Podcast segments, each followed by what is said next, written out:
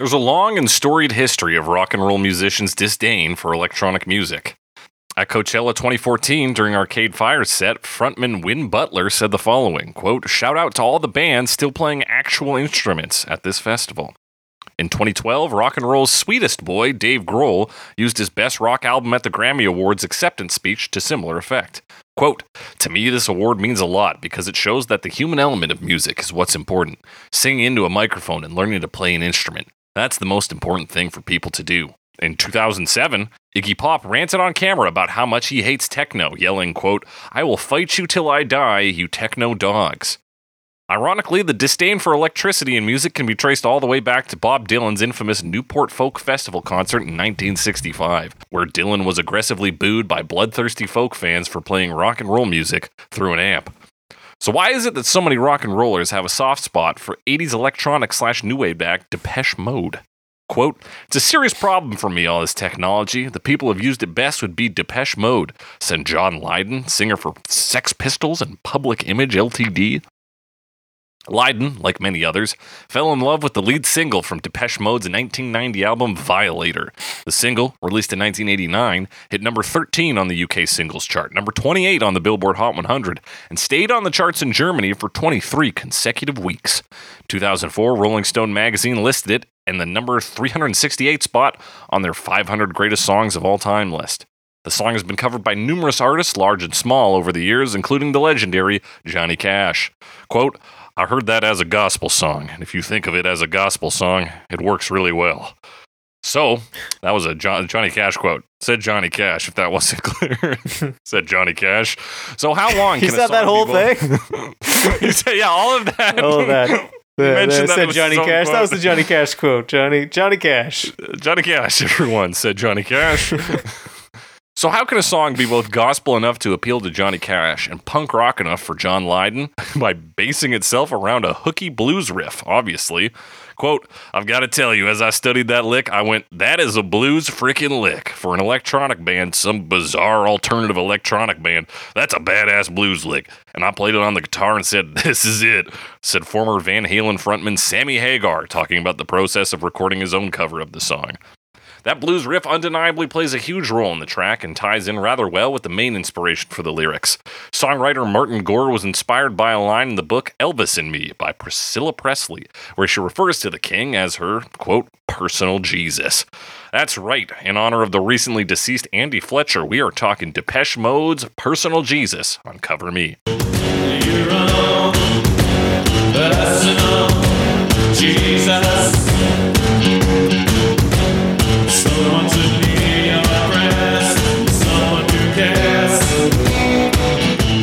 That's right, it's Cover Me, the only podcast that compares famous songs to their many cover versions to find out which one is a forgiver. I'm your host, as always, The Snake, joined by someone who's there, Alex Mildenberger. Alex. Definitely right here. You're right there. Reach out and talk to Alex. Alex, how you doing? Doing all right. Doing all right. Cool. Um,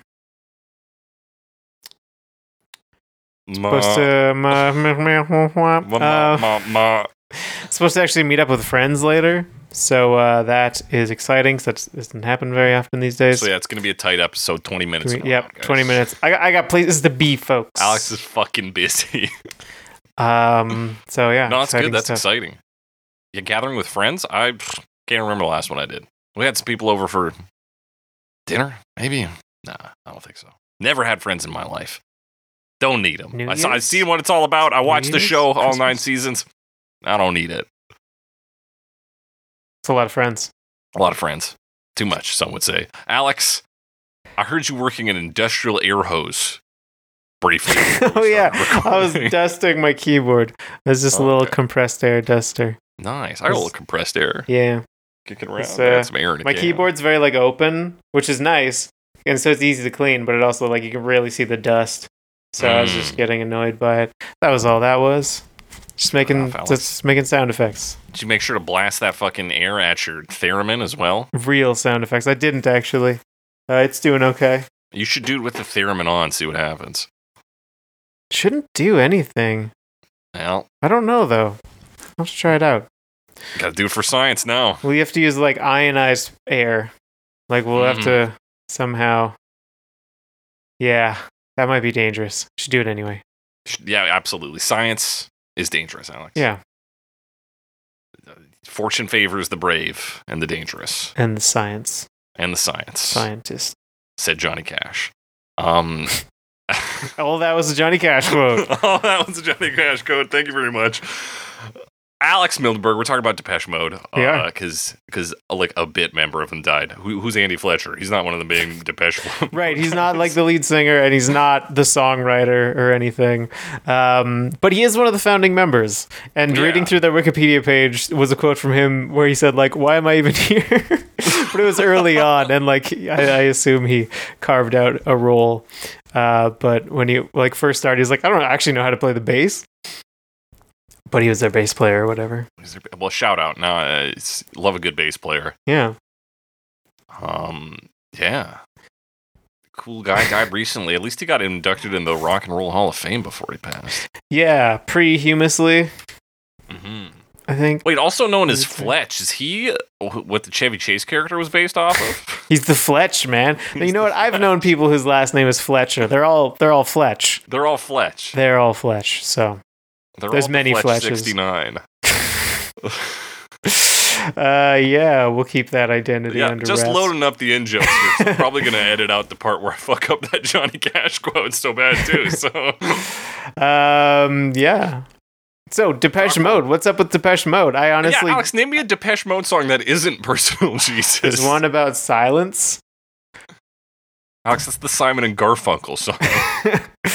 um, uh, the Sound of Silence. No, it's called Enjoy the Silence. Enjoy the Um, silence. I don't really know Depeche Mode songs. To be honest. Um, oh, that Enjoy the Silence one's kind of a banger. I'm just listening to it now. Yeah. So they're a big deal, though. They had a lot of hits, particularly in the UK.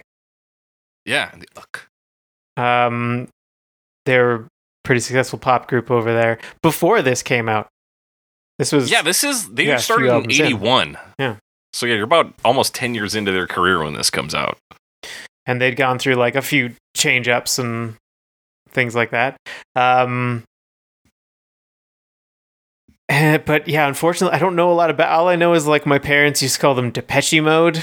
Ah. Uh, and also, I saw a quote from the band where they said, like, we don't really care if people say it that way. It doesn't matter to us. Uh, but it's not technically because it's it's just a like it's a um they're named after like a French magazine. Okay. Like it literally, it's like it means like style dispatch or something like that. So it's like it's just a, a fashion magazine. These guys are uh, fashionable. I'll give them that. Yeah. There was a while I think where they were wearing like kind of fetish gear. But I think lots of bands go through that, particularly in the 80s. You know, yeah, particularly this like stuff. dark new wave side of things, that makes a lot of sense. Yeah, you had to go like a little goth if you wanted Yeah. to. Yeah. Just if you wanted to sell a record, it was like, well, be a little horny, but a little scary horny. It's like, all right, we can do that. Okay. I'm a little get it. scared and a little turned on. I could listen to this. Yeah. I could listen to this. Yeah, absolutely. And that's how you make a, a hit 80s band. Um, hey, Alex, when I heard that Andy Fletcher died in the news, I went from Depeche mode to Depression mode. Depressed mode. Hmm. Uh, um, yeah, this song rocks though. I was expecting to come into the song kind of like how we came into Hush last week. We're like, yeah, it's it's popular, it's fine, like it's it's pretty cool. It's got a couple of good hooks, but like that the blues riff on this fucking rips. Yeah, it's very cool. And I mean, I can't really say this, but based on my research, not really typical of Depeche Mode, at least not at the time. Like they were much more of like a synthesizer focused group. Yeah. And then they came in with this song, which is much more guitar focused. And yeah, like Americana focused even. Yeah. As we'll see in the music video as Yeah. well, but yeah, just just anchoring this electronic piece with a, a just a blues riff. Yeah, I saw someone described it as future blues. Can't remember if that was a description from the Future band blues. or a critic. Um, because I didn't write down where I got that from. hey, sometimes the best research is sloppy research. That's all my research, so it had better be. All my research is like I'm gonna copy and paste this Wikipedia quote, and we'll fucking we'll, we'll we'll rework it later, and then I never do. I'm just like, well, All right. Do it on the fly. Do it on the fly. Yeah. Um, Alex, on the fly, we're gonna talk about these dang lyrics. I think. I think Yeah. it's time. Yeah, let's talk about some lyrics. I mean, uh, the question we have to ask is what is, what does it mean to have or to be, perhaps, a personal Jesus? Jesus. What? Um, well, there's a Martin Gore quote here. So he says, he says of the song, he says, it's a song about being a Jesus for somebody else, someone to give you hope and care. It's about how Elvis Presley was her man and her mentor, and how often that happens in love relationships, how everybody's heart is like a god in some way. That's not a very balanced view of someone, is it? It's not. He said, answering a rhetorical question. Yes. Good job, Alex. Correct answer, 100%. All right, lyric time. First line refrain, reach out and touch faith. Who is Faith? No, Who is It's not capitalized, people. It's um yeah apparently that's i mean the the genius annotations say that it's a reference to an old advertisement yeah, uh, from like a phone company AT&T, AT&T, yeah. Which I think I've seen parodied Mhm. before um but I mean it's old enough that I never actually saw the ads but the ads just say reach out and touch someone and it's meaning like Like talk with someone on the phone. Yeah. like that was a a big deal talking to people on the phone and now it's so not a big deal we don't even do it anymore hardly Hell yeah. It's a big Um, deal, but we hate yeah. it. right uh which well, I just hate a lot of things i guess Gotta, gotta hate something.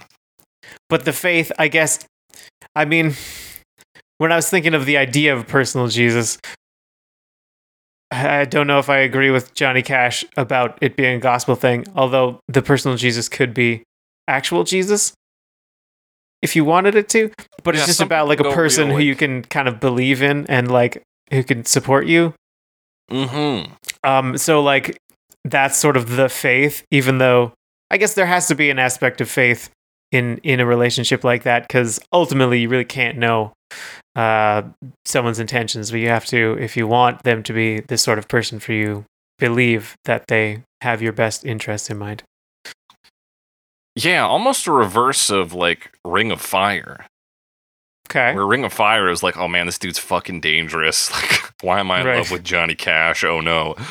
And then this one is like, uh, this person is a savior figure. You've deified them, and Mhm. you're like, this is my salvation. you could say it's a bit of an imbalanced view of this person I yeah, you know what? that is a bit imbalanced, Uh, isn't it? um, and I think the other part of the line is uh, talking about touching the fact, like in contrast to an actual deity, in this case Jesus, you can make physical contact with them, Yeah, or even just Um, communicate with them in the AT and T ad sense. that's right. It's it, yeah. The AT and T is like you can reach out anywhere and you know, and touch somebody via the power of telecommunications. Where this is kind of like, what if you could reach out and touch, you know, faith, the concept of religion or God or something truly spiritualized casually, right? hmm Via the telephone. Or something you had faith in. hmm That's the first line. That's the Uh, first line. A lot in there. line. It's, it's a big loaded line. Your own personal Jesus. So that's the title of the song. That's right. um, and it it belongs to me. It's talking to me. yeah, this one was written for Alex. It's, it's my Jesus. My Jesus, not your Uh, Jesus. Sorry, let me. I'm actually gonna read these out now. Uh, your own personal Jesus, someone to hear your prayers, someone who cares, and then repeats your own personal Jesus, someone to hear your prayers, someone who's there. That's a little different. hmm Someone who's there. So it, describing kind of the aspects of this person, this hypothetical role. Uh, yeah. Uh, the prayers again being just a metaphor of like, I guess desires and needs, or at least your interests. Yeah, um, and also like interest. sins and things like that, because that'll come up in the verse where it's it's tied to like confession. But yeah, essentially somebody who will like I guess absolve you of your your shitty dumb life, like your feelings of inadequacy. yeah, or at least like up in the accept you, kind of regardless of, of Mhm. how that goes. Yeah. And then I guess the seeking out of that in somebody else rather than a higher power or you know even a, an object. You said like an object you believe in. I think it's strictly a person he's talking about here Yeah, because it is so. someone to hear your prayers. Someone who's there.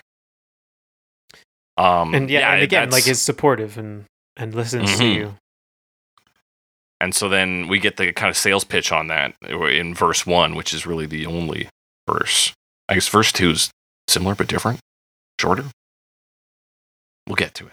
Feeling unknown and you're all alone, flesh and bone by the telephone. Lift up the receiver, I'll make you a believer. Let's start with that. Yeah, first half. All right. Um, well, it's, it's creating a scenario, right? Yeah. And then I guess also um, drawing another parallel with the perhaps the AT and T ad because it's literally talking about the phone. Um, Mhm. Maybe. Um, but given Yeah, there was a part of me that thought this was about phone sex operators. because they say bone. yeah, bone by the telephone. You just cut out the other words. Um, I, I'll admit I never got that. I never got that interpretation. Um, but Well, I, I, maybe I got it from a bit of the like, the, like we talked about the '80s kink vibe, just a general. there was a bit of an the 80s kink 80s. vibe. That's true. Uh, Yeah, with to the- uh, Mode. The darkness of the instrumentation. Um, lift up the receiver. I'll make you a believer. I will deliver. You know, you know, I'm a forgiver. There's just things where it's like, call me and I'll make you bust. It's it's a like- little, it's a little like fetishy, I guess. yeah. Anytime you're talking about like confessing. yeah, and we're talking about flesh and bone, which Yeah. is just like like the body, man, the carnal experience. Yeah, I don't mean, think that's what it's about, but that was like an idea that was like kind of there. Yeah, yeah, I see it. Um, I mean, s- surface level, we're talking about a person who's like not feeling great, and then they talk to someone else. In this case, over the phone. And yeah, like, and on a very base level, it it's like this is just a good idea. yeah, like talk to a real person. Like, oh, okay, yeah, that that can help. yeah, this sure. could easily be an ad for a suicide hotline. It's Yeah. been like, pick up the phone. You're not alone. Like, I'll make you a believer. It's like, okay, that actually sounds good. Make you a believer in yourself. I don't necessarily know what take second best put me to the test means. I think because he's not Jesus. Because oh, okay, I see. It's like, yeah, So- I'm not the Christ who is Lord, but I'll do, right? Like, yeah, like I'll actually talk with you, right? But I'll yeah, it's like. I'm here, I am real, I'm corporeal, and you can put your faith in me. There's a weird like because we hear this kind of idea, or at least while I'm talking about it out loud, there's ideas of this in like The Promise by When in Rome, or even in things like uh I think Thunder Road by Bruce Springsteen, where it's like, you ain't a beauty, but hey, you're all right. This idea of like like either settling for something that is still good or like that I will be good to you. Like trust in me and I will be good to you. right, kind of like don't necessarily um, refuse something that you have now that is good because you think there'll be something better later. Mm-hmm. Almost. It's, yeah, so Uh, it's like yeah. take second best. Don't hold out for an actual second coming or for the, you know the literal Yeah. Jesus to come down. We have this here now. Take a chance on me, Abba. Put me to the test. you know, like Ab. Oh, we'll get back to Euros. said Johnny Cash. Said Johnny Cash. uh, uh, yeah, take second best, put me to the test. And then, Things on your chest. You need to confess. I will deliver. You know I'm a forgiver. Yeah, and I think that's talking again about this idea of like, you can tell this person anything, and that shouldn't affect your relationship. Like, they'll still accept you. Mm-hmm. Yeah, and then we're we're smacked by the refrain after that. This person's you know, offering themselves up as like a, a second class Reach out. Jesus. touch Reach faith. out and touch faith. Yeah, there's a real idea of like finding spirituality on the personal level between people in order to meet your needs rather than looking on a grander scale. Mm-hmm. And whether that is good or bad isn't really addressed by the song, though I might say that the uh, the instrumentation implies a darker meaning. Yeah, I don't, I don't know. I mean, I, n- I didn't think like the song is telling you to try doing this thing in the lyrics. Mm-hmm. I, I don't think there's a another side of it where um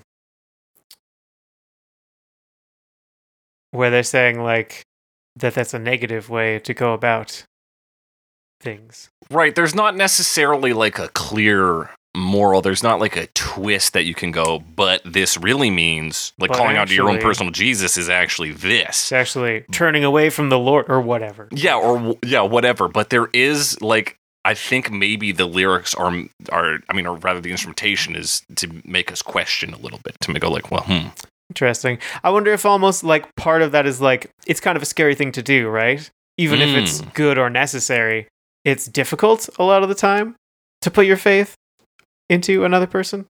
right. um, and and ask for help and things like that. So maybe that's what what's coming into it there.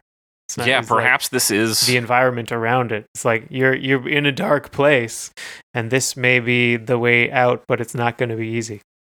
that. Yeah, it could be that we're kind of like looking at the the inner mindscape of the individual feeling unknown and all alone. Mm hmm Which Yes. I mean, there's not many more lyrics. They they repeat reach fact out and touch faith a lot. It, they say personal Jesus again. It's mostly reach out and touch faith. Yeah, and I think what because like we we there's a pretty broad range of covers we're talking about this week, Mhm. and for the most part, they all kind of hit a good angle. Because it's just a lot of I- angles you can come at this. hmm And I think the the sort of looseness of the lyrics, like we've said, it's just kind of portrayed a scenario in which you might seek out faith in another person, right? You might uh, like seek out some some form of help, Sure. and that can be painted a, a million different ways, right? Yeah, absolutely. and you couple that with the the blues riff, which is one simple and two like that's ancient music. yeah, yeah, it's the like, blues, right? Yeah, it's the blues. Like it's There's so highly many adaptable. genres that have roots in the blues, uh, Mhm. coming through blues, blues rock, whatever, Yeah. what have you, rhythm and blues. So you know, in a sense, the way that people can personalize these covers makes the song its own kind of personal Jesus. Really. What? I mean, Johnny Cash found evangelical gospel in this. It's like, it's like, man, that's that's his personal Jesus. That's this not personal me, Jesus brother. is Jesus. yeah, it's just literal Christ who is Lord. Yeah. Who is Lord? Uh, yeah, Lord with an E on the end. uh, That's the lyrics. I'm not sure if our conclusions are satisfactory I, because it it's- I sounds don't it sounds think a bit in a way like it's like oh, whatever you like, but Yeah, also that's kind of what it is. But I'm also like they're very much pop group. I mean, I saw another quote from um, who's their what's their lyricist name? Uh, Um, Martin Gore. Martin Gore, where he said like I'm not a rock and roll artist. I'm a pop artist. I write pop lyrics basically. Okay. So like there's not necessarily like huge amounts of complexity there. But that doesn't mean they're not bringing in like interesting concepts. right, it's provocative. It gets the people going. Yeah. Okay, that's interesting. I like that quote because it's to think about your lyrics in terms of a genre is not widely done outside of jokes about country music and perhaps hip hop, but like Perhaps hip hop. It's never never talked about seriously like that to be like, well, this isn't rock and roll lyrics. Yeah, where right. It's not rock and roll. We're, we're, we're pop this, artists. This is pop They lyrics. Yeah, seem to have always thought of artists. themselves as pop artists. Mm-hmm. Yeah, that's interesting. And this is certainly a poppy song, like right down to that refrain hook. Is it, reach out and touch faith. Yeah, like there's some there's some real hooky stuff in there. Yeah. Which Um, uh, let's talk we're about it. now. Let's talk about it, Yeah. Alex. Um, let me get to that actual song instead of enjoy the silence. So we start with these two like haunting synth notes first. Yeah, it's kind of it sounds like um harmonics. Yeah. Dun, dun. Might be on the guitar. I don't know. Yeah, But it also might be heavily yeah. processed synthesizer. It's hard, it's hard to say with those, those sorts of sounds. There's also sort of some reversed sounding stuff because they do the like, like, Yeah, they do that like rev up kind of Yeah. thing. So it sounds like something's been reversed, but I don't know exactly if that's how you do that. Yeah, and then from there you go to the riff. Doom, doom, ba boom, ba doom, ba ding, doom. Yeah, and which these, these cool heavy riff. drums. So cool. I learned it on bass this week because it's one, it's easy, and two, it's cool as hell. Should have learned it. I didn't. You can learn it easily. could. It's F sharp, A, F sharp, octave. Okay. Yeah, I think I can handle that. Yeah. Dun.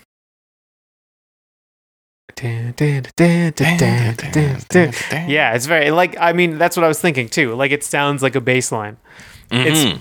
played on a guitar, but I I mean it's it has the shape of a bass line to me. yeah, and it's so it's so rhythmic, right? Yeah. Um the other thing cuz they are playing that on the guitar, but then when they hit that higher note, that I guess that octave like you said, um there's like a synth that plays. It's like a foghorn sound. yeah. that like supports it. Just on that note. oh yeah. The, Yeah, once they kind of get into the intro. Yeah. Yeah, because we layer things in. So it's the guitar Mhm. and the drums, which are really like Tom. It like dum. cool it's good Cool stuff. stuff. cool stuff. Yeah, and then you get that foghorn synth in. And then like classic new wave vocals, own personal. right, little monotone, little kooky, little especially like for the sort of electronic approach that they sort of have hmm um like roots in Kraftwerk and things like that. yeah. Roots. It's I think fairly removed by the time we get to this, but I think there's some of that there. And there's even more in another one of the versions. Oh yeah. Sit, do you smell something? Yeah, I think I think my roommates are making lunch. Tight. Um, they were doing some yard work. Oh, nice. Sorry, I'm just distracted by the smell. It smells very good. What does it smell like? Um, actually, it smells like spaghetti and meatballs. Hey, nothing wrong with spaghetti and Yeah. meatballs. Um, or you know, spaghetti and pasta sauce, uh, marinara sauce kind of deal. Right. I'm not a pasta for lunch man though. That sounds crazy. I also had pasta for lunch. It's left over though. Oh, okay, well that would do it. Yeah. I yeah, man, I've been eating so much for pasta lately. Just we didn't eat a lot of pasta because I had so much le- leftover pasta. Getting distracted. Um, it was like cheesy sauce, but it had lentils in it. It's pretty good. Ah, I mean, it's good. healthy. Yeah, exactly. Um, you know what else? Else is healthy is the amount of synth in this song. So after he does There the first, like uh, your own personal Jesus like stanza, that we get this like little like kind of short chirpy laser synth on the following stanza. yeah, there's a lot of synthesizers in here. Very short. Um, Yeah. Where are we at? Oh, we're not at the verse yet, right? We're still No, no, because uh, like it kind of all flows together at this point. Like you were talking about layering, yeah, but like that in the first refrain, and then there's kind of an intro, and then um, or that introductory line of "reach out and touch faith," and then they play a bit, and then get to the actual chorus mm-hmm. with that with the lyrics, like you were saying. Okay, I'm I'm I'm I'm caught up now. That's right. You're caught up. You're on board. Also, weird to have a chorus first, but I guess. I mean, not so much maybe in the pop world where like you want to start on the big moment. I guess, and even But less so you in don't this have- song. it's hard to build. Yeah, or it's really just kind of two choruses because they're both repeated. True. But yeah, it is uh, different than than than rock and roll, man. Um, but they definitely have some of that like post-punky gothy sound, you know, No, for sure. darker stuff we keep talking about. Especially when you come to the the verse, Ah, the verse. where it's like they get like this kind of choppy synth in the back there. Yeah, is that? There's a couple sounds here because there's that Mhm. da, da, da, da, which is I thought it was a drum roll. Yeah, there's a drum roll for sure. Okay, oh, we're talking about something different. That stuff Cool, at the good. sides there, that kind of like warbles Oh, left and right. okay. The chicka, chicka, chicka, chicka, Yeah, the. Nate, that comes up again a bit later, um, as well with that that kind of like triplet. It sounds it sounds like someone is like using a metal file to file metal Yeah.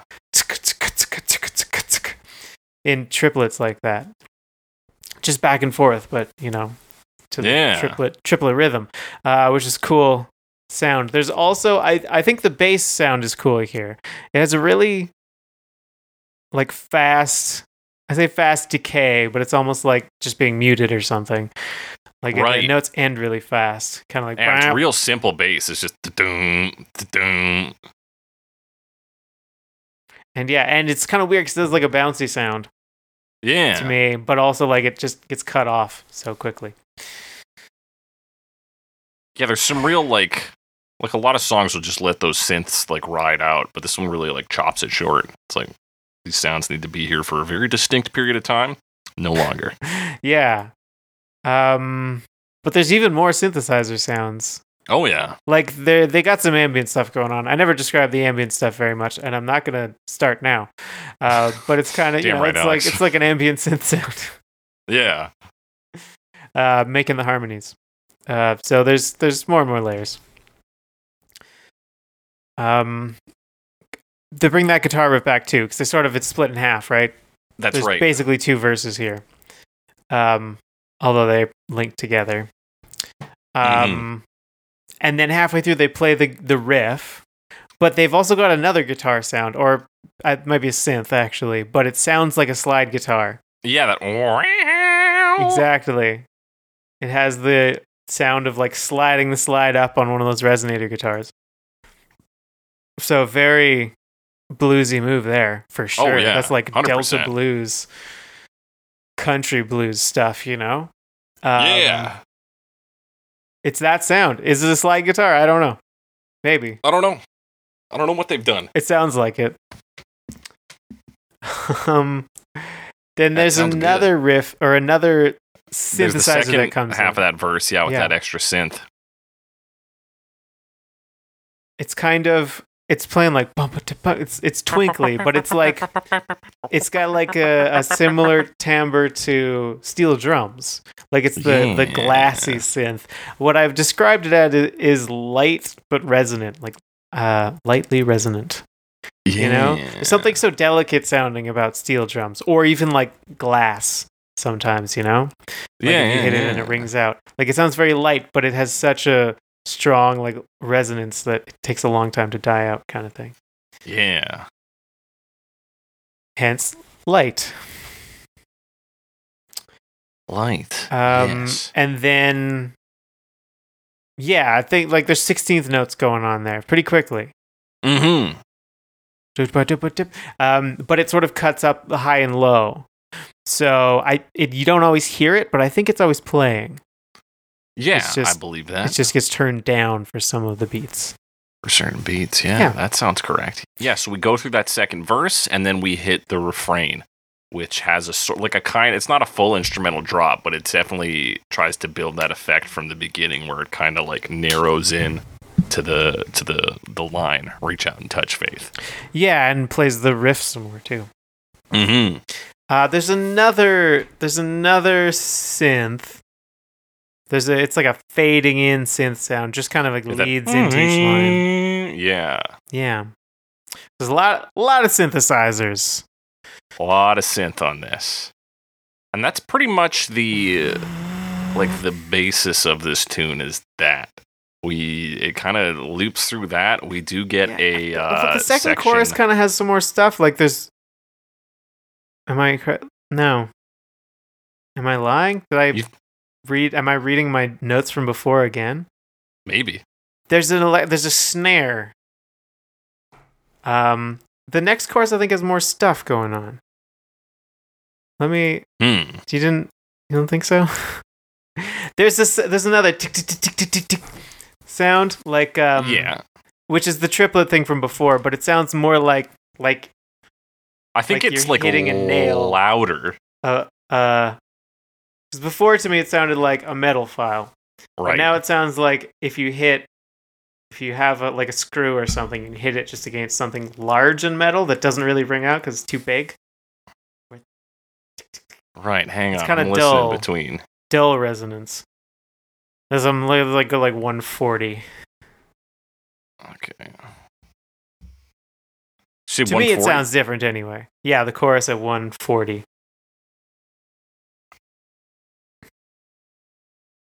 Versus 20 seconds.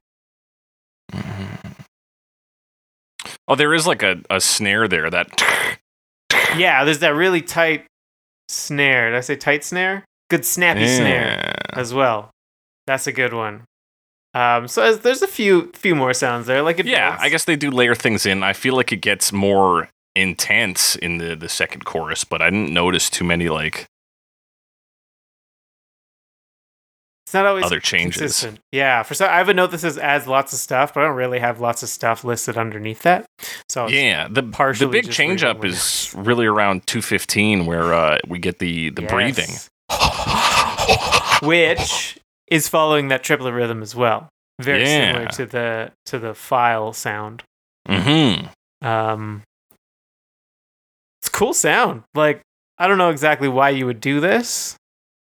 Why you would make the decision to put the this like breathing sound? Are they actually breathing? I think Yeah. that'd be the easiest way to do it. It sounds like it.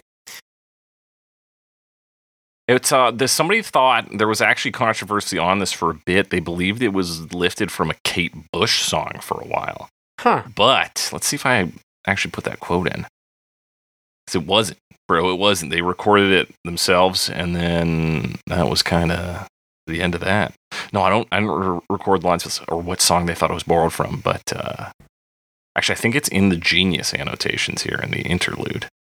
Um, there's been debate about the origin to the rhythmic breathing sound displayed in this interlude. Rumors spread about the sound being sampled from the title track of Kate Bush's 1982 album, The Dreaming.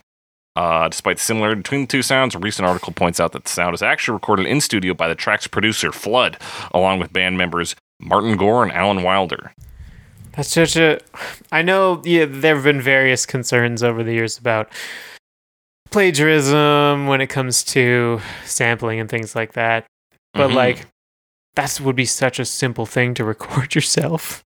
Absolutely. Um, and so Flood is a, a producer who's worked with a lot of people, U2, uh, Nine Inch Nails, Gary Numan, Aha, The Killers, Smashing Pumpkins, New Order, and others. Hmm. Big time UK producer. And he had this to say in 2011 when talking about that. He said, The breath came about because we wanted to try harmonica, actually, to do the bass part and that type of sound. And the sound just wasn't right. But what we did was like, what we did like was the sound of someone going, ha. we got a lot of ha's, breath sounds from Martin and I think Alan as well, and we chopped them all together, and that's what makes up the part. It's all from trying to get the harmonica for a bass sound. So that's how you come up with that is funny, and it makes sense they would put a harmonica in this like blues song, right? Yeah. So I get why you would you would do that, but it's just that led to let's just put the breathing sound in. Yeah, this very interesting like break in a song where it's just this the heavy drums and this weird breathing. Yeah, that's a I like that thought progression actually, or Yeah. event progression. That's cool. But it's a pretty percussive part. The this musical interlude. Yeah, it is. Um, I almost thought of it as a drum solo, although it's not quite that. Not quite, but yeah, you do get some some nice drums there, nice and clean. And then the drums are going. Yeah, continues for a while too. Like this is Mhm. basically the outro, but we it builds on that. Like it adds more li- lines in, and it Yeah. adds um slide get that slide guitar sound. That's right.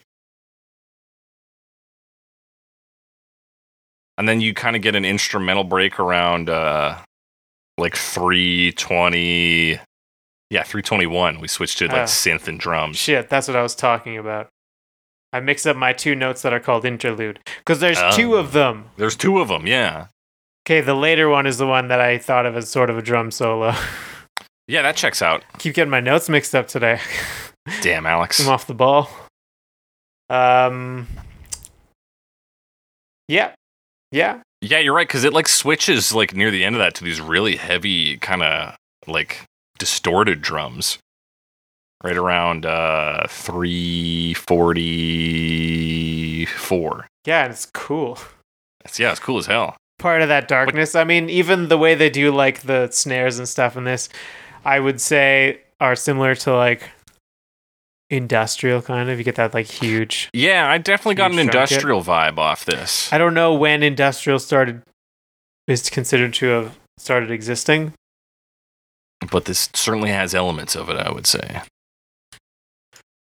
Yeah, for sure. I mean, usually, Yeah, like the last minute, minute and a half of this is basically an instrumental outro, like at a dance section early mid with some reach out and touch faiths in there. Yeah, yeah, it really is very, very like dancey. I guess that's the pop. Mm-hmm. And uh but it sounds cool. Very rhythmic Yeah, buddy. with uh some blues elements. Yeah, I wasn't expecting to think this song was so cool this week, but I'm really into it. So hey, you guys heard of Depeche Mode? You guys Crazy. heard of Style Dispatch? That'd be a good cover band. everything. Style, Dispatch? I Yeah, wonder if it is. gotta be. Somebody's got to do that. Can't Uh, spell uh, uh, uh. dispatch. Come on, Alex. Which patch? Dispatch. I don't see Yeah. anything. All right. Well, uh, they were announcing today our new Depeche Mode cover band called New S- Style Dispatch. Style Dispatch. We're gonna have to learn a lot more Depeche Mode songs. Well, it's seems like it'd be a good idea. Hey, they're in the Rock and Roll Hall of Fame, brother. They are. They are. And you know what else they are? Um, is in this music video. Yes, that that directed by Anton Corbijn. Cor- Cor- Corbijn. Oh Corbijn. yeah, yeah, yeah. Corbijn. Um, no, I, I looked this up. I looked this up. So he's Dutch. Yes. So the IJ, right? Yes. Yeah, that's kind of like an I. Uh, so an I sound like I, almost like a Y kind of. So it's like just I would say just Corbijn basically. Cool. Anton Corbijn. And cool. If you look, at his name is really long. Did you look at his Wikipedia page? Um, I It's looked like at Anton Wikipedia. Johannes Gerrit, but it's like Gerrit because he's Dutch, and then like Corbijn van Vilsvaart. Vilsvaart. Villain's fart. Uh, Fart. got him. And uh, yeah, that's the guy. Long name. That's the guy. But So yeah, I've been saying Corbijn is is my There you go. point. I'll allow it. I'll accept it. Yeah, he's a Dutch photographer, director. He's done U2 videos, Depeche Mode, uh, Coldplay, Bryan Adams. Bryan Adams, Nirvana. Nirvana, all the hits. He's a big guy, big name. Um, this is the first Depeche Mode video he did in color. We did other ones, but they're in black and white. This one is it's like a lot of the time very saturated. So it almost feels like it could be black and white. That that's very true. It's also filmed in the Tabernas Desert of Almeria in Spain. Um, Um, and there was controversy around the the video at the breathing section. There's a silhouette of Martin Gore's silhouette doing the huffing motion, kind of moving his head back and forth, and then a shot of a horse's butt. And they were like, "That's too suggestive." That's so they cut out the silhouette. Yeah, no, they cut out the silhouette, left the horse butt in, and it was okay for MTV then. The part where like a woman throws her head back in silhouette was not the suggestive part.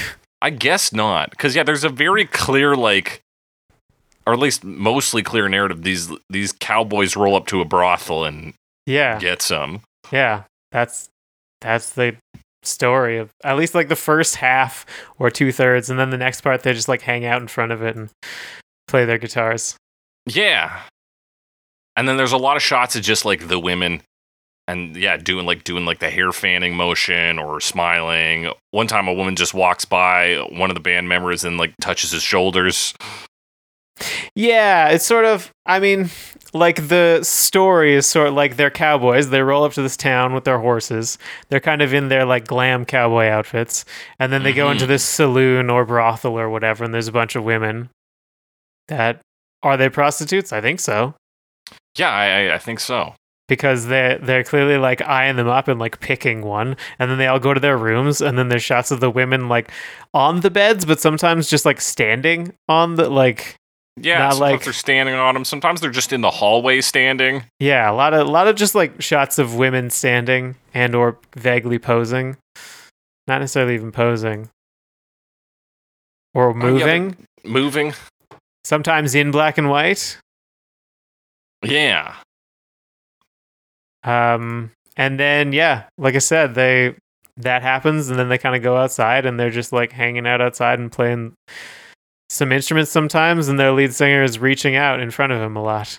Yeah, and then they'll like one time he's doing it at like the the landscape. It's kind of like hang, arms out in the air. A little bit uh, messa- messianic. Yes, great word choice. Um, yeah, sometimes the ladies are dressed as cowboys. You get a shot of one walking in a door while another walks out another door. I guess to tie it back to the the song itself, it's we kind of see different ways of trying to find God or faith or meaning in your life as a cowboy. There's shouting out to the landscape. There's picking up, you know, uh, sex workers. Uh, and there's horses. What else do you need? That's horses. that's, There's that's the one three bit where they throw their hats on a hat rack That's right. right at the end. And that's how you find Jesus, folks. That's right. Hat. And then yeah, there's like clearly I feel like the the suggestive part is in that breathing section.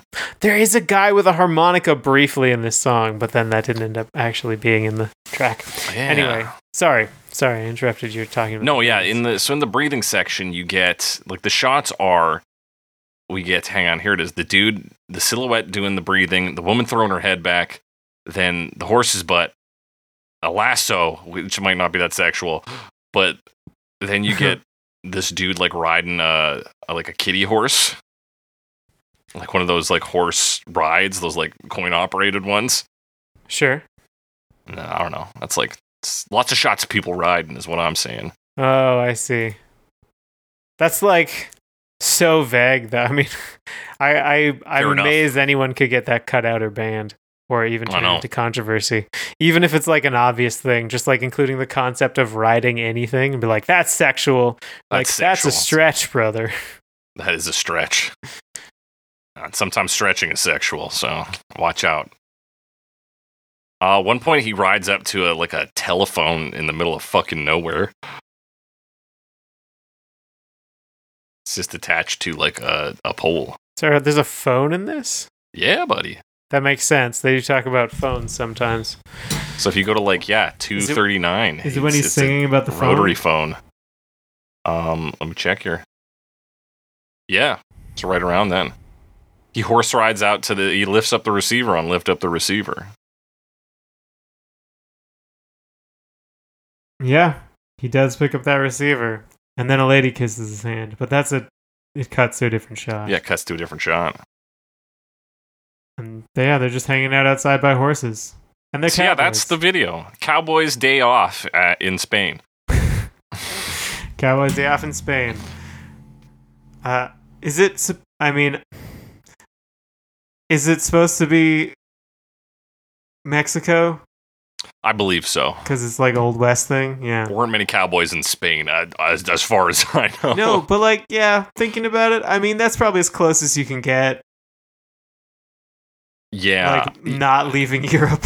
yeah. I was just thinking like they're a UK band. It's like get to Spain. There's like maybe similar structures, obviously similar structures, and then you just you ride with those. yeah. Um, yeah. But it plays into like the the instrumentation of the song and the loose '80s concept of like vaguely horny and threatening. It's like Yeah, Yeah, I mean, it's we talked there. about it being a little scared, being a little horny, and that's that is present. yeah, hits the sweet spot there, I mean, did you see that shot of a horse's ass? dude. I've saved that as my phone background now. Helps me get through the day. Um, but what we're gonna get through right now is a bunch of cover versions starting in the year 2002 with Johnny Cash. your own personal Jesus. Someone to hear your prayers, someone who cares. Johnny Cash himself, yeah. That, so that's there's like a pretty big jump. Apparently, there's a lot of remixes of this, but uh, we're not Tons. about any of them. So, yep. Yeah. But Johnny Cash, yeah, Johnny, Johnny Cash. We know Johnny Cash. He's, Ladies and he's gentlemen. Johnny Cash. He's, I mean, he is legendary. Jonathan Cash. Jonathan Cash, um, as a country music artist, um, well regarded, Mr. Cash. Mhm. Um, we talked about Ring of Fire, as you mentioned already, Yes. and um, he's come up a couple times. yeah, he's Johnny Cash. It's Johnny Cash. Johnny Cash, 2002. I think this is the same album. I should have probably checked before. It This is. is the same album with Hurt on With it, Hurt. right? Yeah, there's a lot of um, covers on this album, including his cover of Hurt, which is What if uh, Johnny Cash had done Torn instead of Hurt? torn instead of Hurt. I mean, he should have. Nothing's fine. I'm torn. Um, Fuck, it'd probably still be pretty devastating. Um, Alex, and yeah, this is very, very late in his life. It yeah, very late in his life. came out. He sounds the same way he sounded when he was 20, though, because he's always had the voice of a thousand year old man. Um, and it also features some some interesting uh, artists. Um, so guitar here, I believe, according to the Wikipedia page, anyway. And now I don't know how to say his last name. You know, the guy from. Uh, he might not actually play on this. Um, Mm. John Fris- Frusciante, Frusc- the guy from the Red Hot Frus- Chili Peppers. I don't know how to say his Oh, name. I, nor do I. Fruscan- Frusciante. Yeah.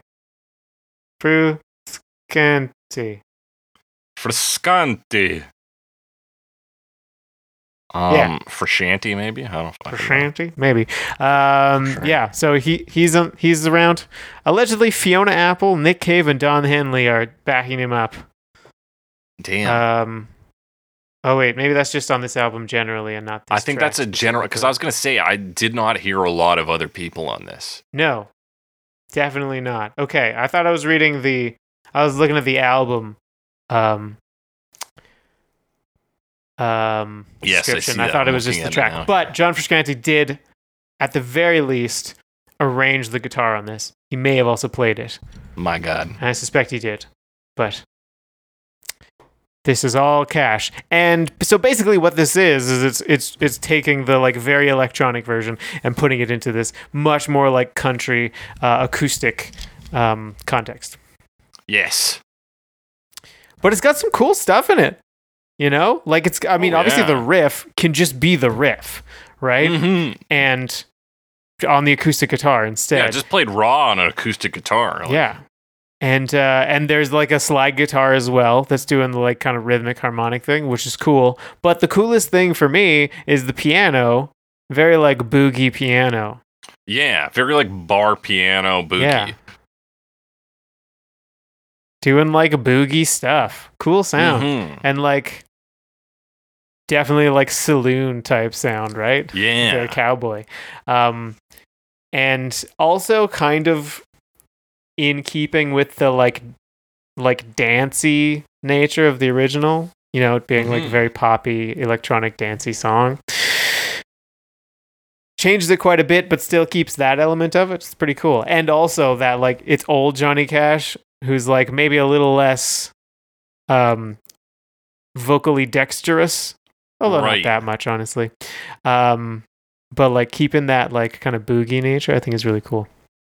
Yeah. Well, yeah, because his voice sounds like he's a man on the brink of death, because indeed he is. He literally was, yeah.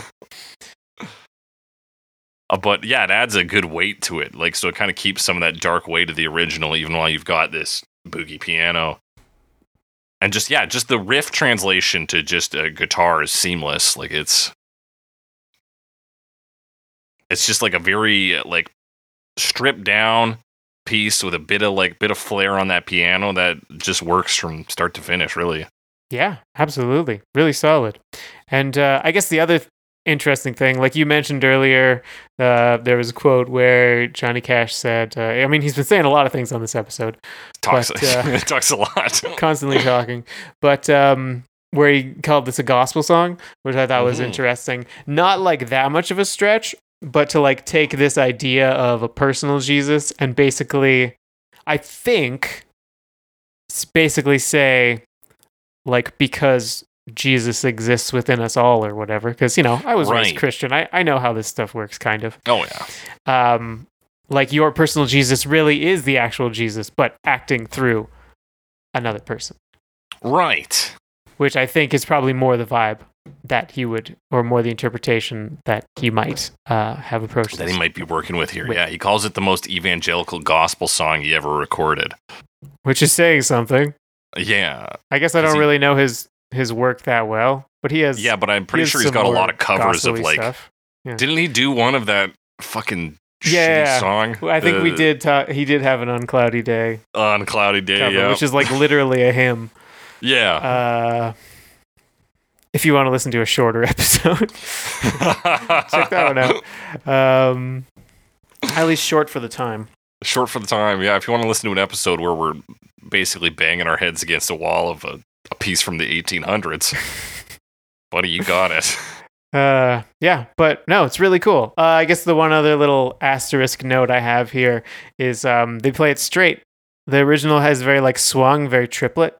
Yeah. Where this is much more uh, straight. You know, um, yeah. eighth notes. For sure. The other thing I will note is while the, that piano is moving around a lot, and like at the start, it sounds like it's very improvisational and like a little like wild and loose. As the song goes on, you kind of realize it's just hitting those same beats again and again. So it does get a little repetitive, but I think overall it still works pretty well. Yeah, it worked for me. I didn't really notice that. So I know, I'm on the lookout. the listen out. That's we right. The listen out. That's we. That's what we always say here. Um, yeah, fucking cool version. What else is there to say? But in that same year, another legendary act in the realm of nu metal was uh, was putting out a piece. That's right. We're talking about Lollipop Lust Kill in 2002.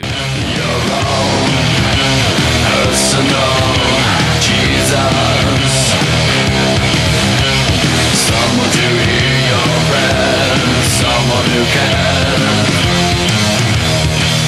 actually legendary, or is just because they don't exist anymore? I was just kind of like gassing people up so they'd think we were going to say Marilyn Manson. ah, good We're not talking about Marilyn We're talking Manson's about Marilyn version. Manson. We're talking about lollipop lust kill. Hey, why aren't we talking about it? It's just because he's a piece of garbage. Uh, maybe. I just, I don't know. I, I don't really care about Marilyn Manson, so I didn't feel the need to put it on this playlist. Was Fair definitely enough. part It of was it. a it was a popular version. Yeah, that's true. Um, and then I, I considered it, but I also I just kind of forgot. There you go. Whoops. Accidentally politically correct. Fuck you, Marilyn Manson. Enemy of the podcast. uh, what's is that? Three enemies now? Yeah, we got what Jerry Jerry Seinfeld, Seinfeld for sure. Marilyn Manson. Uh, it might just be those two. I might be Jacob McLeod as well. oh yeah, I forgot about that. Uh, That's the list. That's it. That's um, at least two of those are serious. See if you can guess which they are. um, the American nu metal band Lollipop Lust Kill Alex formed in 1996. I will say this: I listened to the Marilyn Manson version. It's no better or worse than this version we're about to talk about. So, Okay. Pretty was it earlier than this? oh, it's 2004. Oh, okay. So I mean, he's just cribbing off these guys' notes. Exactly, Is that a real fucking- phrase? It is. You got it. Cool. Um, when somebody plays the sound game crib. right coming out of my mouth, but I'll, No, I'll keep using good. it. I'll get used to it. These guys are from Toledo, Ohio. They are. They are. I read like. I mean, I think they wrote their Wikipedia page because there's like some lore there, you know. But they're talking about how of like in their last show, like they like got everyone to come up on stage, and then like the stage collapsed, um, which apparently was in keeping with the violent imagery they portray in their act. Uh, and they refer to their genre as murder rock. cool.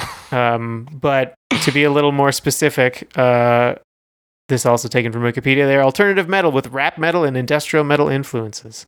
Yeah, that sounds about right. Um, man, you know what looks like murder rock is their music video, but uh, Oh, I f- didn't even see the music video. give it a look. It's the second result. Oh, lollipop. I, I must have googled it anyway. It's the second result on YouTube anyway, and the guy Um, says it's uploaded by six six six Steven six six six. Ah, yes. Anyway, we'll get to that in a bit. We'll get to that in a bit. Um, let's talk about this nu metal group. Uh, oh, also the album's called My So-Called Knife, which I think is funny. Hey, that's pretty funny. um, These guys are all, they have a real '90s band vibe. I know they're like early 2000s and you know decades are right, they kind of they like gained a bit of notoriety, like from down like MP3 downloads, like file sharing. Right. Yeah, yeah, yeah. Um, but they didn't last very long. no, certainly not. Um, But yeah, they got a bit of that like jokiness, some of that scrappiness. Yeah, in a genre that feel. for me, I'm always like a little unclear on how much of it's a joke because they play it so straight, yeah, you know, and it's always so intense. But like they Mhm. got to be joking a bit, right? Yeah, these guys are having a bit of fun. Um, worth noting on this version and the past version, just because it doesn't come up often, that two note intro only appears in I think one other cover this week. Mhm. That so it's also absent here. These guys just rip in with the big scary vocals. Yeah, they kind of do a bit of that like fade in the whatever. I don't even know what you do, how you do that, and then they um, and then they're really like screaming too because Yeah. you know they got the nu metal thing going on. Exactly. Like, yeah, Um, if you yeah. have pictured a nu metal cover in your head of Personal Jesus, you've probably pictured pretty accurately what this song sounds like. I'm going to say there's nothing unexpected in this version, but that's not really a mark against it. Maybe a little bit. No, I think it, I think they do a decent version. Like, because really, I mean, it's already based around that guitar, but it's Yeah. very electronic, as we discussed. And this is, um, I mean, in some ways similar to the Johnny Cash version, stripping it down and just putting it on like a guitar in this rock context. Yeah, before it was more of distortion up that guitar. Context. And then uh, you scary up the vocals and smash those cymbals. And you've got uh, you got the lollipop lust kill version. Yeah. And then they but they do have kind of like two side like which a lot of this uh I say this, I don't know how associated they are with the my other examples I have in my head, but they have kind of two sides to vocals, right? Like there's the screamy ones and then the the non-screamy ones. Oh yeah, the Uh, verses clean- are a clean and unclean, breakdown. uh, you might Yeah. you might I think it is sometimes called. I don't know if this quite falls into that category. But yeah, the verses, they don't scream and then like it kind of cuts down. The vocals are a little lighter. Um, and then like it's mostly just drums, at least first. Yeah. But the rest of the time, yeah, it's like that really distorted guitar and then like heavy crashing cymbals pretty consistently. Mhm. Yeah, it's real echoey and like kind of spooky. You get the like little like on the Yeah. guitar in the back there. And they add verses. hmm some wor- some lyrics. Yes. They have a different section. I didn't get all of the lyrics, but I got most of the lyrics. Yeah, I think I wrote those down here somewhere. Um, they say, "Save me, save me, living alone." Another line I didn't get, but it's gonna rhyme with bones, so I thought it might end with zone or something like that. right. Uh, feeling the weight, crushing your bones. Yeah. I think I, I heard alone after the first save me lines. I was like, oh, now they're back to the regular stuff, and I just zoned out. Evidently, that's not the case. Yeah, it's only a couple lines that they throw in, Yeah, and they, they slot those in pretty well. So good on them Yeah. for for chucking in some bonus content. especially And- like it doesn't even last that long, so you just kind of Yeah. zip through a few of your lines. It's like, yeah, okay, that makes sense. Fits with Yeah. what they're talking about. And then they have like a like a whispery echo on the vocals too. that's right. which is i mean it fits in with their style right it all fits in with the style it's Yeah, it's like this this song is so easily adaptable, even with like the key signatures it has. Like everybody has the blues riff in there, but they all sound different enough. Like this is a its own unique take, at least amongst the ones we've put on this playlist. yeah for sure and they they do a pretty decent job i thought not necessarily my style but uh, they, they do good Yeah, I think this one's fully serviceable. Uh, it ends on the refrain line. It's, it's good, good piece, start to finish. I think. Um, Alex, let's talk about this music video, though. oh yeah the music video um Speaking of that, like I don't know if they're serious vibe. This one was like right on, riding that line. It's basically about like paintball two, yeah, paintball. So like two office workers, basically judging by their uniforms, the shirt and tie, who go on a shooting spree, but it's with paintball guns. okay So it's that real like you know school shooter vibe, but then goofified because they just like and like I say shooting spree, they shoot two different people in the course of the music video. And the people don't even play like they're dead or anything. They just like kind of chase after the car bit and they're like, "Hey, you fucker!" And then right so they're just these kind of like hooligans who are shooting paintballs as a prank or whatever in the town everyone's like ah jeff is shooting us with paintballs again Oh yeah, they're mad at him, but it's kind of like given the tone of like because you see at the 51 second guy, this guy is just like looking down and like he looks distressed and upset. Then he gets the call from his buddy who's like, "Bro, we're gonna unwind by paintballing people. Jump in the car with me."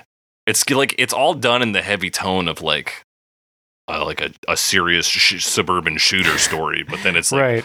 oh, they they just, they got paintball guns and they're paintballing.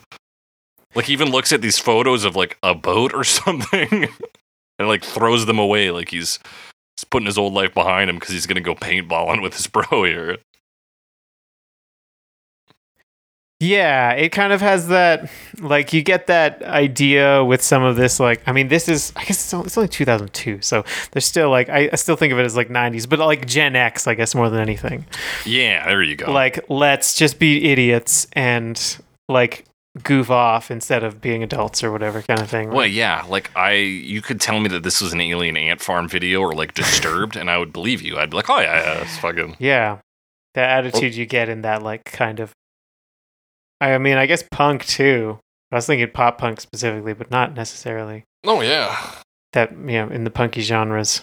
even like Gen X. butthole surfers, like yeah, it's very Gen X. He throws a phone down at one point. Maybe he's shooting his ex girlfriend or something with a paintball gun. Yeah, maybe because they show this That woman a lot, and she's just kind of standing there, and then he shoots her while he's Then he driving shoots by. her. Yeah, And she kind of gets upset. yeah, it's fun, and that's like the big He climactic. Flips He's like, her off, I think, but it's very low you." resolution, so it's hard to tell. Yeah, hard to tell for sure. And then they shoot another guy, and that's like the end of the video. There, and of course, there's concert footage like tied in throughout. Yeah, that's how they can make this last so long because they intersperse it with just them performing it on stage. Yeah, Um, it's a bit yeah, of like that's the video. Yeah, that's the video. I feel like they could have expanded on the like the the actually like paintballing people section because it, it's so short that the build up is so much. Like, oh my god, like who and or what are they going to paintball? And then they just drive by some people and like They drive by two randomly. people in like downtown fucking Toledo, and that it's done. yeah, and it's very. I don't know. I mean, is the story like that's his personal Jesus? Like, oh, you feeling down, man? Let's go paintball some random people. Like, yeah, is your personal Jesus hanging out with the boys? Is that what it's supposed to be? Which is like, okay. I mean, I yeah. Sometimes, Sometimes. sometimes. But yeah, that's the video. Yeah, I don't that's the think there's a ton of imagery to discuss. Oh, we've discussed it at length. Right? you definitely have. And speaking of things that don't have much length to them, though, we got Richard Cheese in 2004. Your own personal Jesus. Someone to hear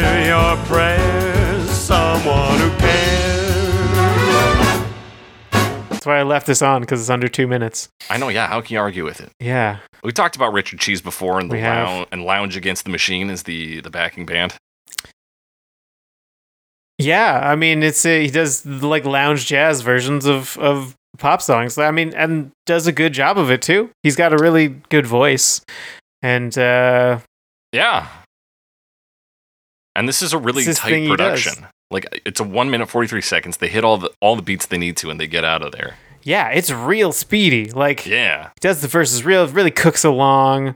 Uh, generally, um, which they kind of like lampshade a bit. Um, with I think the breathing sounds, and then no, actually later on when he says Jesus, which is like Jesus, like Jesus, really yeah, right at the end. Yeah, Jesus. So clearly they're like, oh, this, you know, they're trying to point that out, right? yeah, How speedy it is. Um, but as speedy as it is, there's enough time for a piano solo because it's That's still true. jazz, baby. yeah. He says, "All right, boys, reach out and touch faith," and then they yeah rip into a jazz solo, some piano, fast walking bass. Yeah. So like, it's definitely worth your time. It doesn't take much time. So how could it not much be, right? And it's yeah, it's a solid take. Like I said, he's got a great voice. Um, there's a very full instrumental behind him. You got the jazz drums ripping. You got a strong walking bass. It's just kind of fun. It's kind of fun and good, and I like it. Yeah, but there's not a whole lot of it to talk about. No, Just making sure I. you're right, and he does do that breathing section really quick. So they are they are a comedy group. Richard Cheese kind of falls into a, a more refined version of the Big Daddy, like thing where it's like they're skilled musicians. Sometimes the comedy is lost on me. I kind I like this one still has comedy in it, but like Right. it's also just a, a solid version. I'm just like, yeah, it's just a good song. Like, yeah. um, I mean, I'm a little sometimes averse to the group because they kind of have their one thing, right? Yeah, it is a bit one note. but like, right? they do a good job of it. Like, it's hard to argue. yeah, it's they, good they, job, they come so. out with pretty solid versions. It's apparently the only difference between these guys and like uh, Scott Bradlee is that these guys are doing it jokingly, and that makes it better for me. Yeah, yeah, I can relate to that. um, can you relate to a, a band which with very little info on it, Alex? Though that's the question I'm asking. I, I don't know because apparently Skip Sol like googling Skip Soldier comes up with so much shit. so much shit. So we're talking about Skip Soldier in 2005.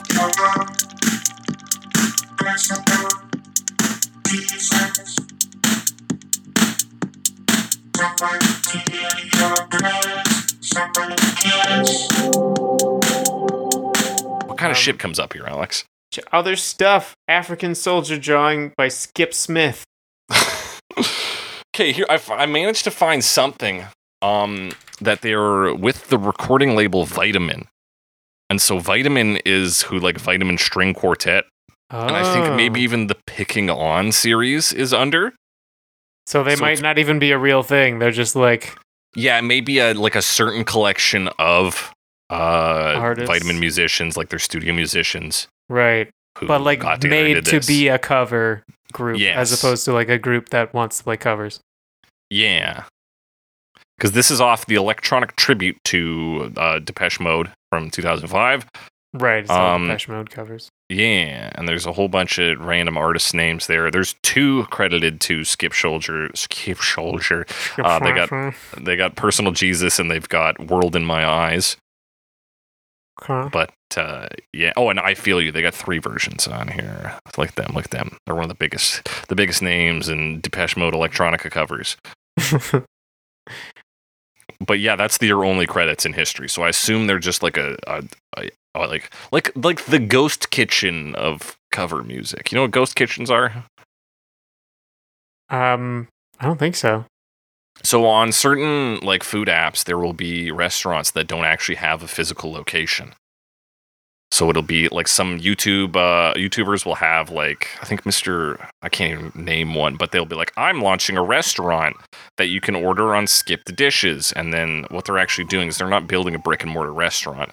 They are um, either using like a large sort of production facility where several people are operating out of, like several different of these ghost kitchens are operating out of, Or- Oh. they're operating out of another restaurant's kitchen. So that restaurant is now doing their own business and also taking on orders for this this this ghost restaurant. Huh. No, I had not heard of that actually. Okay, well, I'm I'm in the loop on these things. I'm not. I'm not on the cutting edge.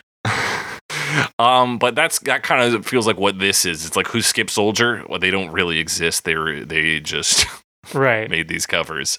They're just a name of a group that needs to exist because they had to credit someone on the album. Yeah, And exactly. it sounds better than like in like vitamin, Vitamin string court, like like vitamin record studio or something like musicians. that, yeah. um yeah, okay. But how is what's the version like? That's all I mean, obviously it's an electronic tribute to Depeche Mode, but yeah, it's just like a more electronic version of it. Everything's Yeah. electronic. Um, it becomes like because like it's very like elect- electronic drum sounding. Becomes Yeah. very steady. Not that the original didn't have a steady beat, but No, yeah, but this is like like amp up the synthetic quality, so you get this like rolling kind of bass synth that's just like boom, boom, boom, boom. boom yeah, it's just boom. like kind of up and down. yeah, Get this like rhythmic synthy wall thing going on. yeah, and then you get Uh, these like yeah. highly like vocoded style vocals. Yeah. no. made me I mean it made me think of Kraftwerk. This is the one that made me think more of them because it's just more electronic. It's got the vocoders, everything sounds electronic and like um quantized, you know. Mm-hmm. Um and yeah, just very steady. And of course they take away the swinging. That's right, yeah, because everything's got to be stiff, robotic. Yeah. You get sort of like angel voices, like synth pad in the uh, in Yeah. the verse. Yes. You get that like yeah, it's just very like robotic, otherworldly sort of sound. Yeah. And uh And then typically the the refrain line is done in a really low spooky voice rather than the like higher up stuff. Right. Right. Uh but yeah, it's like a very it's just like what if it was all synthetic? Yeah, and and like is it- it's still pretty cool. it's all right. Yeah, I mean, it's the the, the strength of the original track kind of shines through because I'm not sure that they're adding very much to it. You know, Yeah. kind In fact, of. they've, they've on the removed even the the blues riff is not present. Yeah, it's just. I mean, I say just an electronic version, but that's not really fair. There's nothing wrong with electronic music, but it definitely doesn't have like as much of a personal feel as the as some of the previous ones. Yeah. Jesus, personal Jesus feel. Yeah, it it is like that kind of like who is Skip Soldier? Who are these people? And then it's it's an it's just electronic noise in front of that. Maybe like, that's part of it too. I was like, who is Skip Soldier? I don't know. Yeah, because I like assume. even when it is like an electronic producer, like I'm like, okay, it's it's fucking deadmau5. It's uh the Skrillex. Like at least I can like kind of personify what the angle is. hmm Like it's Daft Punk. Like okay, I have an idea of what these guys are about. But with uh, like a completely anonymous entity putting out electronic music, it's for me. I'm just like I don't know what the fuck's going on. like this could be a literal machine that cranked this out for all I know. Could have been. Yeah. Anyway, it's it's like it's all right, and it's kind of neat that it has the, I'd say, a little more old school feeling to it Yeah. in the way it made me think of Kraftwerk. But uh, yeah, I do appreciate that it's not like a like a kind of soulless dance mix. Or it's just like, and Mhm. we're gonna amp up here. Right, right. It's not just like all right, and this is where the drop is, and this is Yeah, but it's just kind of a little more even than that. So like, yeah, it's fine. yeah, It's fine. pleasant. Um, speaking of versions that are just okay, Nina Hagen in 2010. He's your own Jesus. Someone to hear your prayers, someone who cares. Yeah, Nina Hagen, a a East German born former opera prodigy. You can't be a Mhm. prodigy after like 16 or something like that. right. I guess yeah. Being a prodigy has a has an expiration date. Yeah, eventually you're just an opera singer. Um, left East Germany, became a because a pop artist. yeah. Uh, rose to prominence in the Apparently, late a- 70s. allegedly rose to prominence, but I've never heard of her. yeah, and if Alex hasn't heard of you, Who are you? yeah. Who are you then? Nobody. Most people. Um, listen though, she's already playing at a disadvantage here because this is like a country version. And we already heard Yeah. probably the best country version. You're Yeah, it's very like pop country version. Yeah. That's exactly right, and I think that's why this one didn't hit quite as strong for me as other versions. Yeah, I mean, it's definitely, I have similar feelings to the genre. Um, there's some interesting stuff about it, though. I mean, the way she sings is definitely not. Yeah, it's not like twangy, like it's not Shania Twain or No, something. I mean, she, it's like low, it's like deep. She has a fairly it's what you'd voice. expect from a German opera singer. Yeah, when you hear like East German, eh? Like, like born in the dark and the gray. I don't know. Yeah, East German, yeah, under under the Soviet watchful eye of the Soviet, whatever. yeah, behind the Iron Curtain, behind the Iron Curtain, yeah, and all that stuff. all that. you Um, just keep busting out World War II lines. Yeah, just Cold War, World War II stuff. Um, but yeah, very deep vocals. Um, that is not really associated with like modern female pop vocals in particular. Certainly not. But, But the yeah. rest of the song is very much in line with the like American country music Yeah. Slash pop genre, twangy guitar, all electric. Um, they they do have a slide guitar though, you know, like Yeah. full big backup vocals, which are also fairly deep. Yeah. Um, and then there's like a very brief section where there's a flute. That's right. Briefly, there's a flute on this. Doesn't last very long. Um, what really caught me in this is that she Yeah. says Jesus is the best. He'll put you to the test. So she Yeah. doesn't. Every other person does the, you know, I'll be your personal Jesus. Reflect who you are, and then she says, he. She she she seems to confuse this even more so than Johnny Cash does by being like, "No, we'll talk about Jesus." Yeah, it's definitely weird. It, and there's even other lines. I didn't write them down, but like hmm where she doesn't say, she'll say um, like say he and stuff like that, right? Yeah. Like he will deliver. I, I think I I, I don't remember. yeah, she you, said you, that he will but she deliver. doesn't You say know, he's I. a forgiver. She never says I. She's literally talking about Jesus, which Yeah. is odd. Odd it is move. odd. Um, I mean, I guess it's not that much of a change, but it is a change. Yeah, and it's I feel it in my fingers and my bones. I'm just referencing songs nonstop here for some reason, but yeah, it feels it puts me off kilter. Yeah, it's it's odd, and it's like it's like now it's a Christian track, even though like the Johnny Cash version, I assume was, but it's more Yeah. gospel. Like I don't know, man. Yeah, and with Johnny Cash, there's all like he has such a like persona about him, such a like a status. You're like, well, that's fucking Johnny Cash. Yeah, he him. can do that, and it's like who's do that. Nina Hagen? I don't know. Yeah, now Nina she's talking about some weird stuff, like I don't. I say weird stuff as if the uh, as if uh, Christianity in the United States is totally normal, but like you know, some like Lutheran something or you know. Yeah, I mean, she's German, so it's like Holy Roman Empire stuff. not that, not that it's actually that, because it's a, a little bit removed from that. yeah, At least a hundred some years removed. hundred some years. Hey, she might have been around back then, being a, a an opera prodigy, way before her time. um, yeah. So yeah, she that throws me off. Um, the the pop countryness of it throws me off. It is like a like production wise, it's a good enough production value on this. Yeah. Yeah, nothing sounds like wrong. It's just like weirdly poppy. Yeah, I think yeah, it's weirdly poppy. The lyrics change is strange, and she's at a huge disadvantage coming out. Drops the darkness. I didn't really think of this before, but it doesn't really have an edge.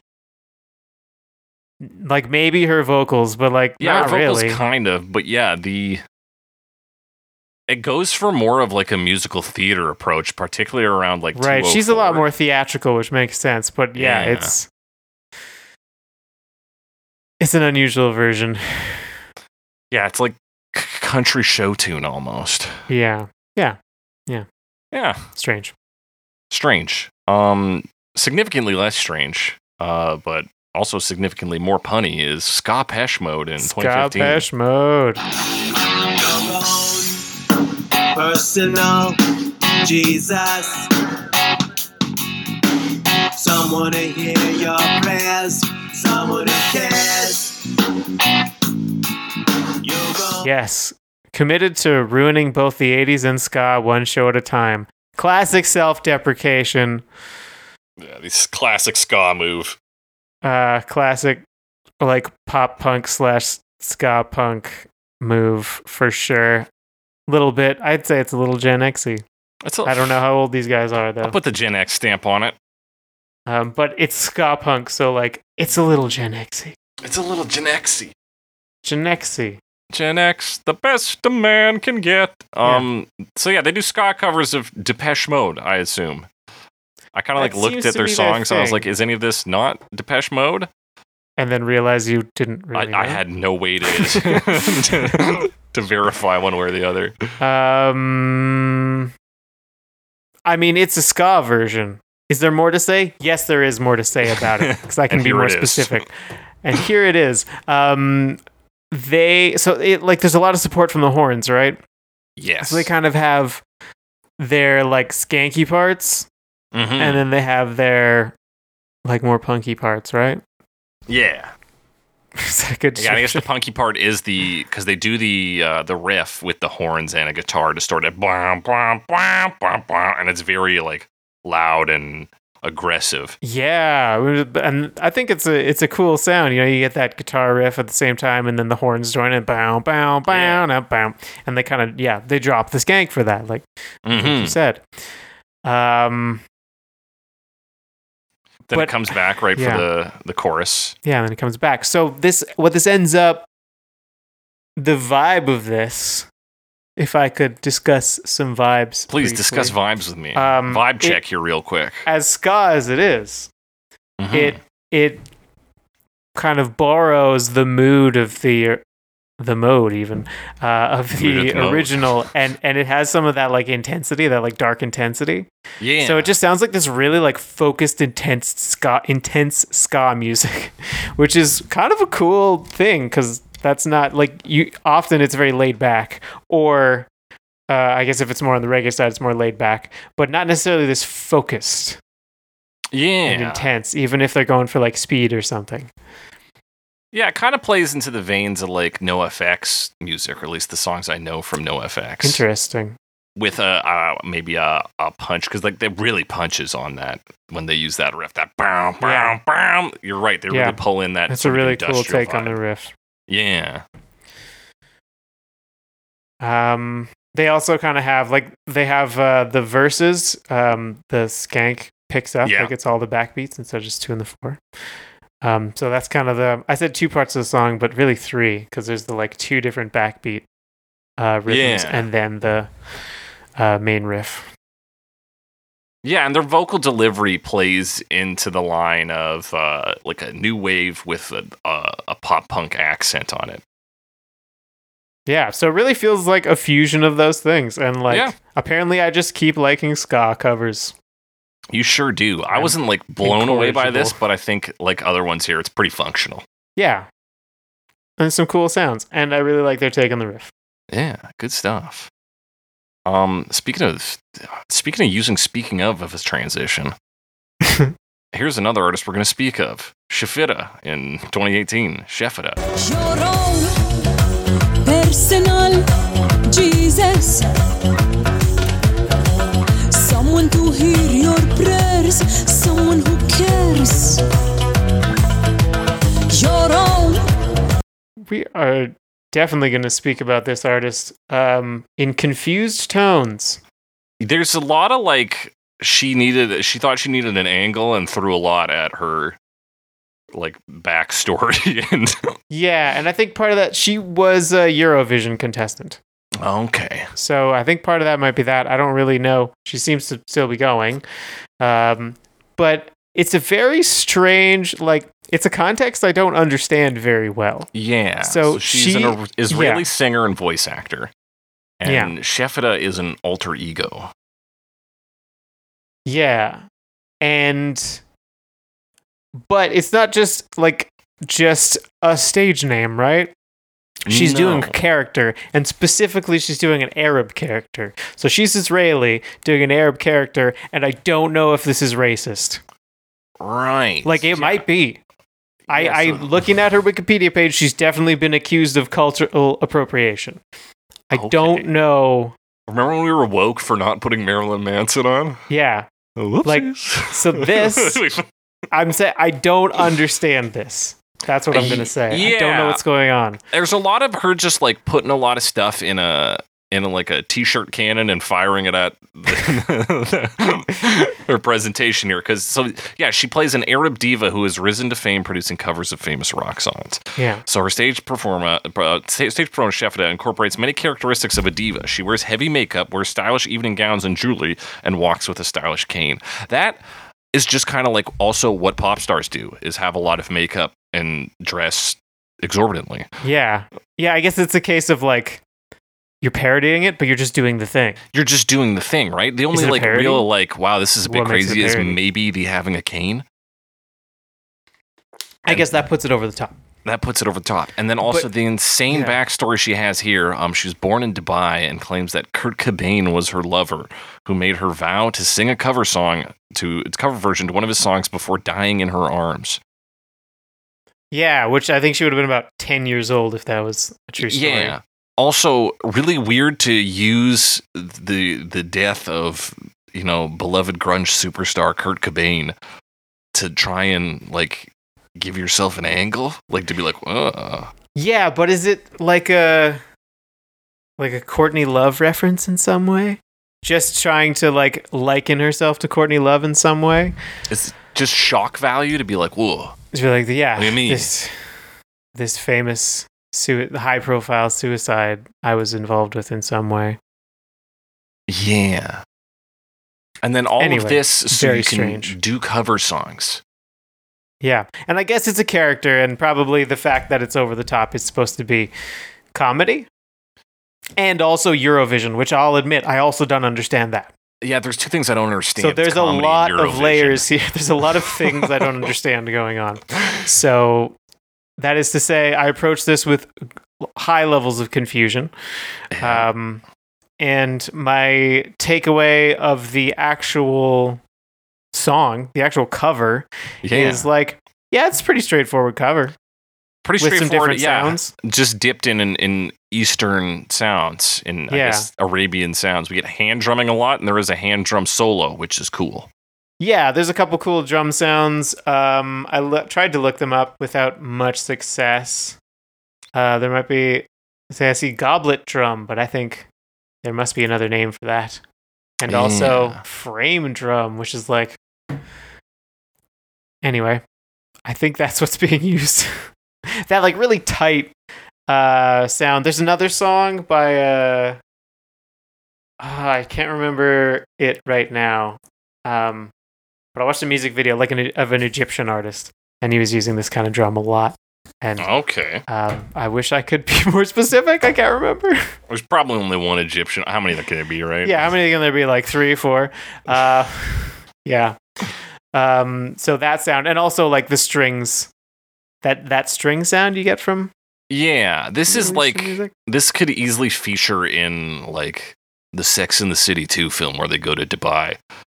It sounds like Western person's understanding of Eastern music. Which maybe I've just understand Eastern music very well, and this is all this is all above board. But Yeah, but um, and then she does. She's apparently doing an accent that's not her accent, right? right. She does a lot of that that rolled R sound. yes, Um, but I really think it's pretty straightforward as far as covers go. yeah, it's Like, actually shocking how much the guitar riff in particular just sounds like the original. yeah. Um, as much as like there's some flavor in there, but it doesn't to me feel like a totally different style. It just feels like there's some different drums happening, and the one riff gets played on a different instrument. Yeah. Um, equally as confusing as her whole thing is her music video for this. Yes. There's definitely so I kind of I think I got some of it, but um there's a little bit I didn't quite get. Um also it says it's uncensored uh in the title. I don't know what they would have censored. I probably Maybe her cocaine usage. Drug use, yeah. Yeah. Probably. So basically there's f- it cuts between four different scenes. Mhm. Three for most of it and then they add another one and I don't know what that other one's supposed to be. Um so she's got and it's it's her kind of in different outfits in different scenes. Yeah. And also her outfits kind of match the background colors. I don't know if that's significant. Um so the one which I think is kind of her in reality more so is she's wearing this gold dress and she's running through the streets and she like the she's wearing gold but like all the buildings are kind of that light brown Yeah. So, like, it kind of- sandstone kind of color. Yeah, I think it's kind of supposed to be the same ish color. And she's just like running through the streets and seems to be looking for something. Yeah. I guess And, she's like, looking for her own personal she- Jesus. Yeah, maybe that's what she's looking for. And then there's sort of two other scenes that happen at that time that depicts her with two like young girls. yeah, two children. Two young girls. Um one that's like everything is in white. Yeah. Um and then one I guess that's the more buttoned up scene. yeah, where they're Um, like, but it starts out weird because it opens on that white scene and she's pouring like some fucking, I don't know, witch's brew into it. True. She's pouring something green into something clear yeah. stirring it. Don't know what's going on there. That's the more buttoned up scene. And then there's the red scene with like some kind of goldish or yeah, like some gold, pattern. like floral pattern of some kind. yeah. Um, where she's just like sitting in a chair in like a silk dressing gown or something. Dressing gown? Is that what Right. She's basically like Scarface here. Yeah, and she's like just drinking. I'm gonna say whiskey. I don't know why. It's hard liquor, uh, Yeah. and like big piles of cocaine that she occasionally uh, snorts, Snorts. yeah. throws some money around. yeah. Um, and the children are still there, and they're like bringing her things. They're kind of yeah, and they throw money her. around. They all sh- she's got a phone there as well, and they shout in the phone. Um, she gums some coke, she snorts some. I think the kids get to play with the coke at some point. Or at least they're in the room while she's doing it. So I'm assuming the setup is supposed to be like an angel and a devil on your shoulder kind of thing. Right, but then Right? we get Like the you got your white and your red. scene. But then they come in with the Yeah. brown scene yeah, where, where she's, she's got like a head wrap mm-hmm. and she's kind of dancing. and she's got that old old classic incense burner. Yes, she that she's like waving around. So don't know where that comes into it. Maybe that's the personal Jesus.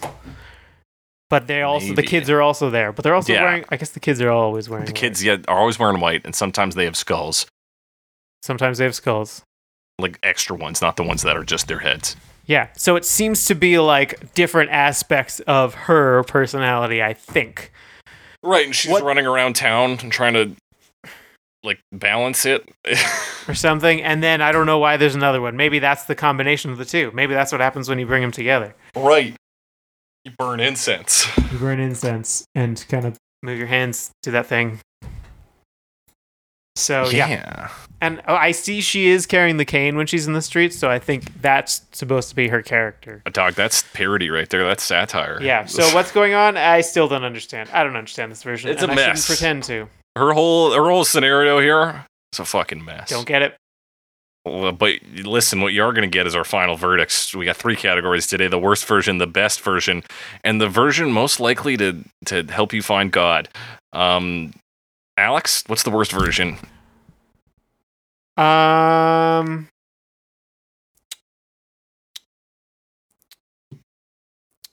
You know, I think I'm gonna go with Skip Soldier. It's another one of those. Uh, it was it was a little bit just because it was confusing to me and and mysterious in a in an annoying way. Um, Okay. But ultimately, it just didn't do a whole lot. Uh, a whole lot for me. I guess for similar reasons, I'm going to give it to to Shefita. Also, to kind of safely come out on the the anti-racist side of Fair. whatever the okay, fuck she's I doing just, here. I think I I messed up. Can I retract my thing? Sure, retract it. Okay. I actually want to give it to Nina Hagen for similar being confused reasons, but also I just think I'm not that into the genre and I, I didn't think it was a very good cover. I think that's a solid pick as well. And it's also weird that she like makes it more um about real Jesus. Re- That is also weird too. And I almost want to retract and say that, but no, I got to get a Shefita just too Yeah. weird from just like not. I'm not sure about this one, and so I got to condemn it outright. When you uh, something is unknown to you, the proper response is to act with fear Yep. and to denounce it and attack Announce it. it and yeah, attack it. Yeah. All right, Alex, let's do the reverse of that. What's the best version? All right, what's the best version? There were some pretty good ones, but you know what? I think I got to give best to Johnny Cash. I think it was a really solid version. Really cool um, guitar sound on that one with the acoustic guitar doing the and and the piano. I love that piano. I can't Oh, not yeah. give it to that piano. Yeah, that's definitely the best version. The Johnny Cash of it all alone is almost enough reason to give it best. Yeah. But like, it's just solid. I'll tell you this: probably the most evangelical gospel song I've ever heard. Probably. Uh, Alex, which one? Which one of these versions are you gonna find God in? Which one of these versions are you gonna find God in? I mean, honestly, the the most like honest one about like religious matters is probably the Johnny Cash one again. Probably Alex. Really? Because like I think that was where he came, the angle he came at it from. I don't necessarily know that you get that from this version. Like you need to look at the context around it. You need to look at the quotes and know who Johnny Cash was. Right. So the version itself might not do it, but I think uh, I think that's the one that's most likely to get played at like a I want to say a church dance, but I don't know if there's such thing as a church dance. Let's say a Catholic school dance. There you go. Although they play all would be- music at that. I That would be fucking saying. heavy to pull this out. I don't know, like a school kids dance. But no, I agree. It would be the most likely for your like religious uh family members to be like, "Oh yeah, I love Personal Jesus by Johnny Yeah. Cash." Although Lollipop Lust Kill might be the most like likely to enter you into a scared straight sort of situation. Hey, that's true. They got scared straight vibes for sure. But you know what else, Alex? The the phrase Deus ex machina means God in the machine, and who's more machine-like than Skip Soldier? And Skip Soldier. That's my pick. Okay. I don't even need to elaborate further on that. I wouldn't. I wouldn't even want you to. But you, the listener, can elaborate further by talking to us on Twitter or by email. You can hit us up on Twitter, hashtag CoverMePod, at Jake the Cressy, at some Alex Wise guys. Send us comments, questions, concerns, suggestions for future episodes. You can do the same over at the email address. That's covermepod at gmail.com. Talk to us, rate us, review us. We're on Spotify, Stitcher, Google Podcasts, Apple Podcasts, your favorite podcasting app, every other podcasting app in between. Listen, Tell your friends about us. We don't got a marketing budget. You are the marketing budget. You're a marketer now. Look at you. You're incredible. Congrats on your new role. Um, tell your friends because we're not telling anybody. You got to get the secret out. And we love to hear that you've been telling people. We love when you talk to us. But hey, that does it for today's episode. And as we always say on Cover Me, reach out and cover me.